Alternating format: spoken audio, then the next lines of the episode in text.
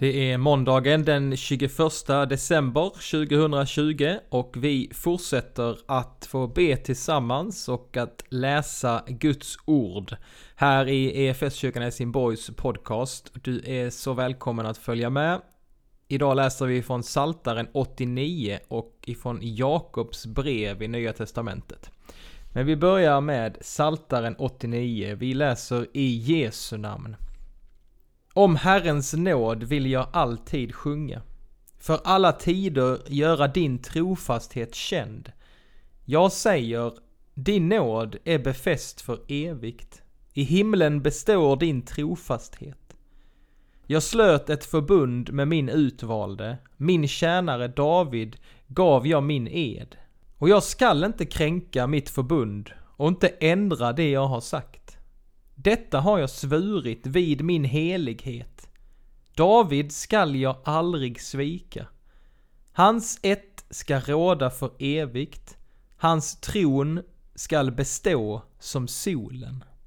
Och så läser vi från Jakobs brev, det femte kapitlet och den sjunde versen, där rubriken är Herrens ankomst är nära. Jakob skriver Bröder, var tåliga tills Herren kommer. Jordbrukaren ser fram emot att jorden ska ge sin dyrbara skörd och väntar tåligt på höstregn och vårregn. Ha tålamod ni också och visa fasthet, ty Herrens ankomst är nära. Klaga inte på varandra, bröder, så blir ni inte dömda. Domaren står utanför dörren. Ta profeterna som talat i Herrens namn till ert föredöme i att lida och visa tålamod. Ja, vi prisar de saliga som håller ut. Ni har hört om Jobs uthållighet och ni har sett hur Herren lät det sluta. Ty Herren är rik på medlidande och barmhärtighet.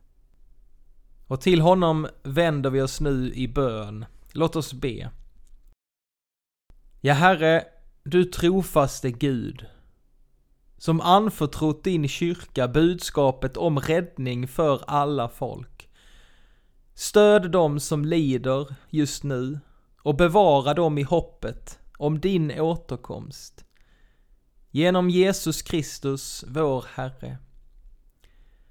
Låt oss nu be den bön som Jesus lärde oss att be. Vår Fader, du som är i himmelen. Låt ditt namn bli helgat. Låt ditt rike komma. Låt din vilja ske på jorden så som i himmelen. Ge oss idag det bröd vi behöver och förlåt oss våra skulder, liksom vi har förlåtit dem som står i skuld till oss. Och utsätt oss inte för prövning, utan rädda oss ifrån det onda.